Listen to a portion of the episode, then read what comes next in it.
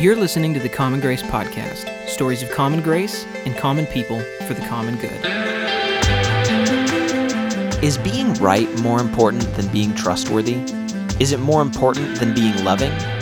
This week, we talk with Greg Boyd about his book, Letters from a Skeptic, and how as Christians, we can take a posture of intellectual humility and tolerance.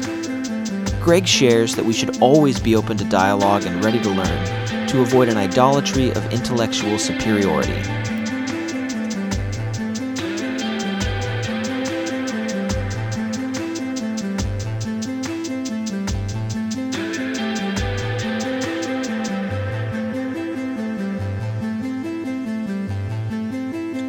Greg, welcome to the podcast. We're so glad to have you.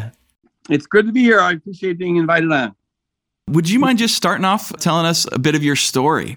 Oh, I was born at a very young age. I didn't learn my name till I was like 3. I was really slow. So no, I'm a pastor up here in the Twin Cities, God's country. I'm married to a lovely lady, Shelley, for 41 years. And we've got 3 kids and 6 grandkids. And yeah, I'm a president of Renew Ministries. It's REKNEW, renew.org, and a pastor at Woodland Hills Church. Yeah, so that kind of gives the personal background. I don't know if you want me to go further than that. Would you mind just talking a little bit about the story behind Letters of a Skeptic? Oh, sure. Okay, so I'd been a Christian for maybe, I became a Christian in 1974, way back then. Man, I'm old. And I guess it was around in the late 80s when I was preparing for a debate with this Muslim guy, and I was supposed to be on the identity of Jesus. And I was reviewing all the kind of arguments I'm going to make in this debate, and I just find them so compelling. The historical arguments for Jesus being, the embodiment of Yahweh, as N.T. Wright puts it, for Jesus being who the gospel is presented to be, it's very strong. Now, it grieved me that I've been a Christian now for, going on, I guess, 30 years. I'd never had a chance to really lay out all this evidence for my father.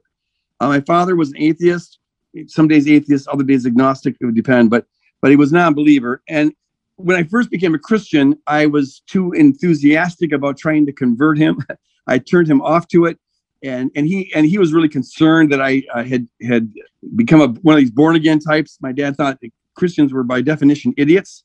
And he was afraid that I got involved in kind of a cult, which, looking back on it, was pretty true. It was a Pentecostal stringent church. But so we would have fights over it, and we finally just agreed to disagree, and we didn't talk about it anymore. Once in a while over the years, I'd bring up the topic, like, yeah, what do you think about God, whatever, and he would just like, let's not get into it. It doesn't, no one knows. You have your opinions, and I have mine. But I never had a chance to kind of like explain why. Although I knew he was getting curious because he thought that I would outgrow this fad in time. He said to me when I was, I guess, 17, he goes, "My son's too smart to stay a Christian for very long." Well, I ended up, I did lose my faith for a while, but I got it back. And then I ended up going to Yale and going to Princeton. And I stayed a Christian. And he was just baffled by that. Like, I knew he was curious, so I wanted to give him a chance to explain why an intelligent person could be a Christian. And so I wrote him a letter, and I said, "Dad, I'm preparing the stuff for this debate, and it saddens me that you and I have never been able to talk about this, and it seems to me that a father and son should be able to do this. And I'd like to have a correspondence with you where you allow me to tell you why I'm a Christian, and I allow you to tell me all the reasons why you're not." And so we started this correspondence that later became Letters from a Skeptic. The book Letters from a Skeptic, and it went on for about 3 years. But my father, at the age of 74, finally ended up giving his life to Christ, and it was just a beautiful thing. So that's the backstory on that. Oh, that's incredible. A lot of your work has had a real openness to theological and philosophical exploration. You've engaged skeptics, and you have a real desire to, do discovery work. And I think that can be really refreshing. It's also challenging for people who come from strong Christian backgrounds sometimes. Can you just maybe share why that's important to you? Why is that part of your DNA? Well, part of it is that I have always, I don't know, I'm not sure where I got this, but I always have had kind of a fear of being duped. I hate being deceived. And for some reason, I'm always suspicious when there's a party line that everyone's supposed to have, and you're not allowed to question it, well, I immediately start feeling, okay, the wool's being pulled over my eyes, I'm being duped. So if something doesn't make sense, I just almost compulsively have to explore it and look into it. And I have a conviction that if what you're believing is true, that you shouldn't need to be afraid of anything, be afraid of evidence. If it's true, well, then I should invite criticism of it, because it ought to be able to withstand the criticisms. And so I think that's why I've never had trouble like having dialogues with atheists and skeptics or whatever, because it's just, I'm a human being and you're a human being. And, you know, I believe this, but I have to admit that I don't have certainty about very much at all. And so as from human being to human being, let's have a conversation. And that's what I did with my dad. Tell me all the reasons why you have for being where you are, and let's see where it goes. As I said to my father, if nothing else, we'll know each other better, you know, and that is, I think, a beautiful thing. And so just to have dialogues with people, not from a posture of superiority or I've got the answers and you have to listen to me or, you know, anything like that, but just as one broken human being to another. The only difference is that I think I found some food, and, you know, it's that whole thing about, you know, we're all just starving beggars, but I happen to find a loaf of bread and now I want to share it, and just lay it out there. It doesn't have to be a hard sell. It doesn't have to be any kind of pressurized, rather God's going to get you if you don't agree with me. It's just like, here's how I see it. And here's why I see it this way. What do you think? You mentioned the story with your father playing a big role in that approach of discovery and exploring and testing truth together. Are there any other stories or areas of your life where you were shaped for that? Well, yeah, no, I think it's my father's, you know, I could psychologize myself all over the place and, you know, trying to get that up. But looking back on it, my father always was a real rational skeptic, and I always respected that. I think I just kind of inherited that from him. I guess, you know, part of it also is that I just, in the process of going through school, so often met Christians who just were not open to dialoguing about things. I mean, one of the reasons I lost my faith for about a year when I first started going to college is I couldn't find a Christian who was willing to talk to me and deal with the issues that I was confronting. I went to my pastor, and I had a chart that showed all the various contradictions between the Gospels.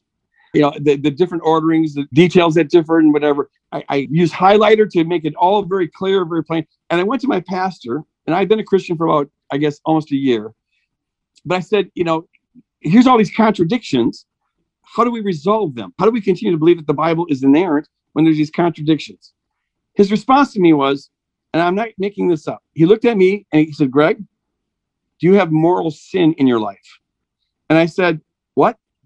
He goes, well, have you been inappropriate with women? And I said, no. I was telling the truth. I hadn't been. But I said, what does that have to do with the question that's before you? And he said, well, in my experience, no one questions the word of God unless they're running from some sin. And so that kind of authoritative, God said it, I believe it, that settles it for me, don't ask any more questions. That is, I just see what a turnoff that is, how you drive anyone with, you know, any sort of IQ over 80 out of the church. And so part of it is that there maybe was a time when Christians could gain ground by speaking from a position of authority. We have it and you don't, because there was enough general respect for Christianity perhaps to still evangelize that way. But those days are gone. And now no one gives a crap that what you believe, you know, because the Bible said so. Well, who cares? And so we've got to adopt a much more humble sort of which I think we should have had all along. But power evangelism, where you kind of power over people with your authority and threatening hell, it just doesn't work any longer. And the only thing that does work is where we come with love, we come with care, we come with concern, and we come with humility. And just know why you believe what you believe and share it, because you want to share something that's so important to you. You want to share it with somebody else. But you don't do it from a position of being above them. You do it from a position of a servant coming under them. So you don't have contempt for curiosity. I invite it all the time. Without curiosity, you're stuck. If you don't have any curiosity, I mean, so many people, they live their life as though what they were taught in 8th grade Sunday school is the whole truth, the full truth, and nothing but the truth. And so they don't have to think anymore. They go on autopilot. And now, whatever, you know, intellectual chops they've got, it's used to protect what they already believe rather than to explore the possibility that they're wrong about some things. In a lot of the churches, believing the right thing is a matter of salvation. And so your salvation is at stake. And so if my rightness is my salvation, I know that I'm saved because I have all the right opinions. Well, now I can't genuinely engage in conversations with people that we might threaten that. My salvation's at stake. So this is where Christians develop sort of a butthead attitude, and we get a butthead reputation as being intolerant and not open to dialogue and whatever. That actually, I think, is a form of idolatry when your rightness becomes the means by which you're okay. Well, now that is virtually my God. My being right is what saves me. And that's idolatry. I think I'm saved by my relationship with Jesus Christ. And I can tell you why I believe in him and get all my life from him. But having got my life from Christ, I don't need to get my life from being right. I can be proven wrong on everything, but as long as I have enough reasons to keep on living as though Jesus Christ is Lord, because I believe he is Lord, as long as I have that in place, I'm going to be essentially the same person I am, because my worth is not found in my rightness. It's found in what God thinks about me as revealed in Jesus, as revealed on the cross, that I've got unsurpassable worth before God. Yeah, so getting life from any other source, I think, is idolatry. It's one that's rampant in the church, where we get life by virtue of, we belong to the right club, the holy club, as opposed to those unholy people and those heretics. We are the right folks. And that's where self-righteousness comes in and all the other nasty stuff that is associated, unfortunately, in our culture with Christianity. You know, Jesus still rates pretty high on opinion polls. Christians rate very low. And why is that? It's tragic. It's a really good point, too, that in an effort to protect our past, we kill future possibilities.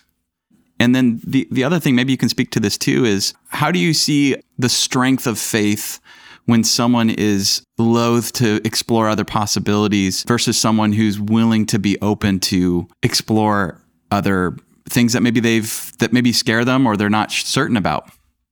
Yeah. It kind of goes to the model of faith that you have. We have today, I write about this in a book called The Benefit of the Doubt, where most people today have what I call a psychological model of faith. And this is the view that holds that your faith is as strong as you are psychologically certain. And so people who say, you know, I believe the Bible and I've never questioned it, it's like, oh, they've got such strong faith. And if that's what a strong faith is, well, then you'll avoid questions like the plague, avoid curiosity like the plague, because remaining psychologically certain is what saves you, which is, I think, another form of idolatry. You're saved by your psychological certainty. But the biblical concept of faith, I submit to you, is not a psychological model. Ancient people weren't into their heads the way we are. The concept of faith, pistis in Greek, is a covenantal concept. It's about trust and being trustworthy in a covenant. And so it's more like a marriage. When you say, I do, that's an act of faith. Somebody say amen to that. Huh? You're taking a great leap of faith when you get married. But see, how psychologically certain you are isn't at all relevant as long as you're confident enough to say yes and start walking a certain way. And so my certainty can go up and down all over the place, but I will live every day as though it was true that Jesus Christ is Lord, because I have good reasons to believe that he is Lord. Some days I'm more psychologically certain of that than others, but that doesn't matter at all. I'm walking in relationship with him. In fact, far from presupposing certainty, faith is faith precisely because it presupposes uncertainty. So in Hebrews 11, all these folks were held up as models of faith, and none of them got what they were promised in this lifetime. So faith isn't a guarantee that something's going to turn out the way you want it to turn out at all. It's really just a decision that I'm going to keep walking in this way. I'm going to walk in this relationship despite the doubts I have.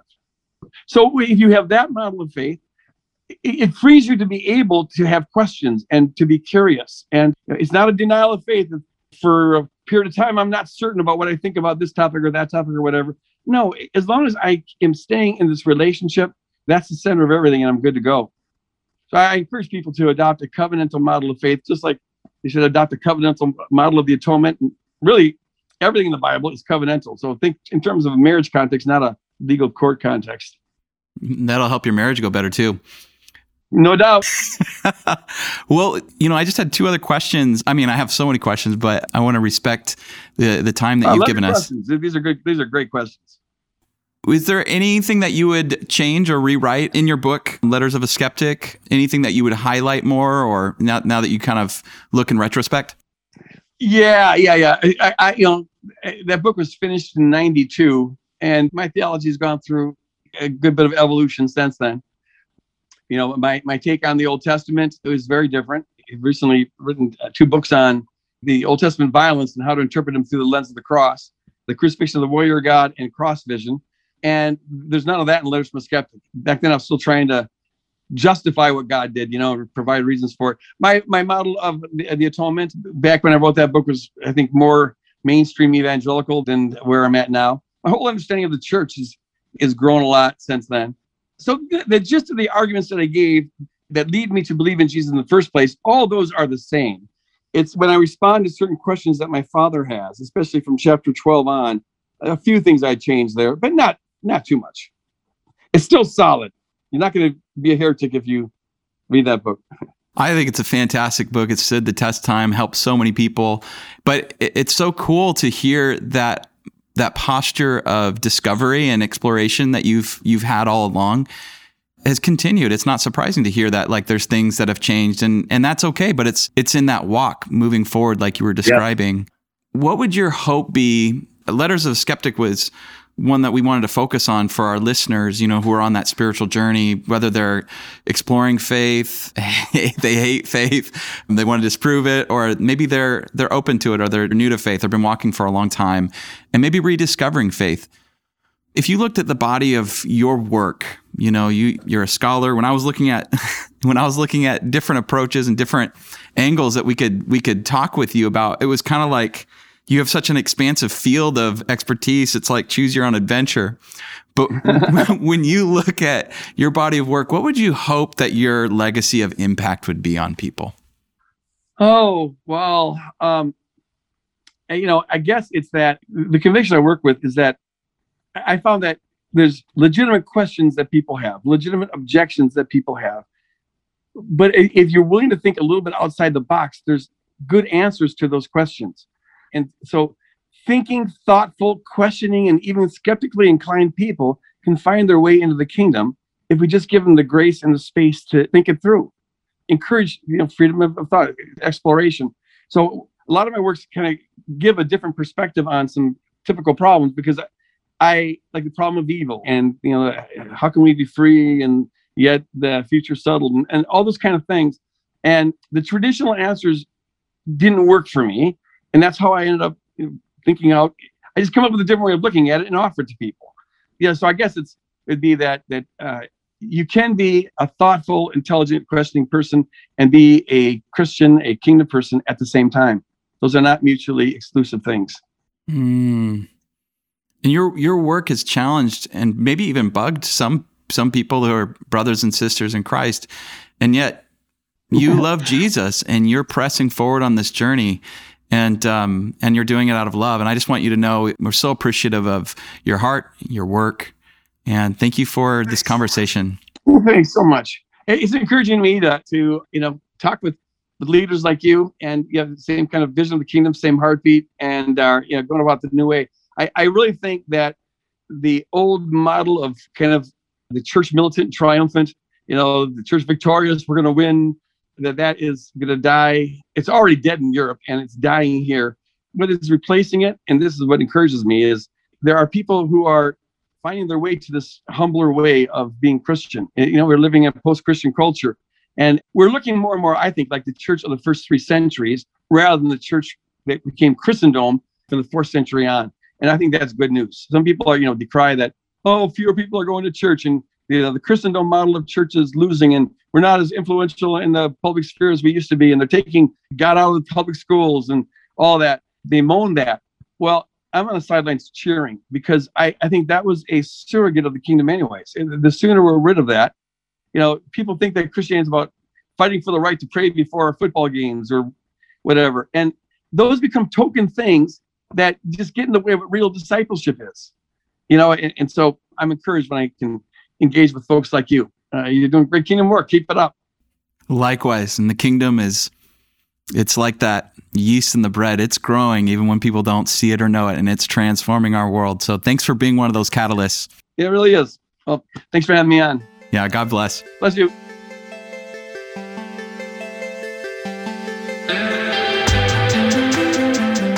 You've been listening to Common Grace, a Whitewater Church podcast.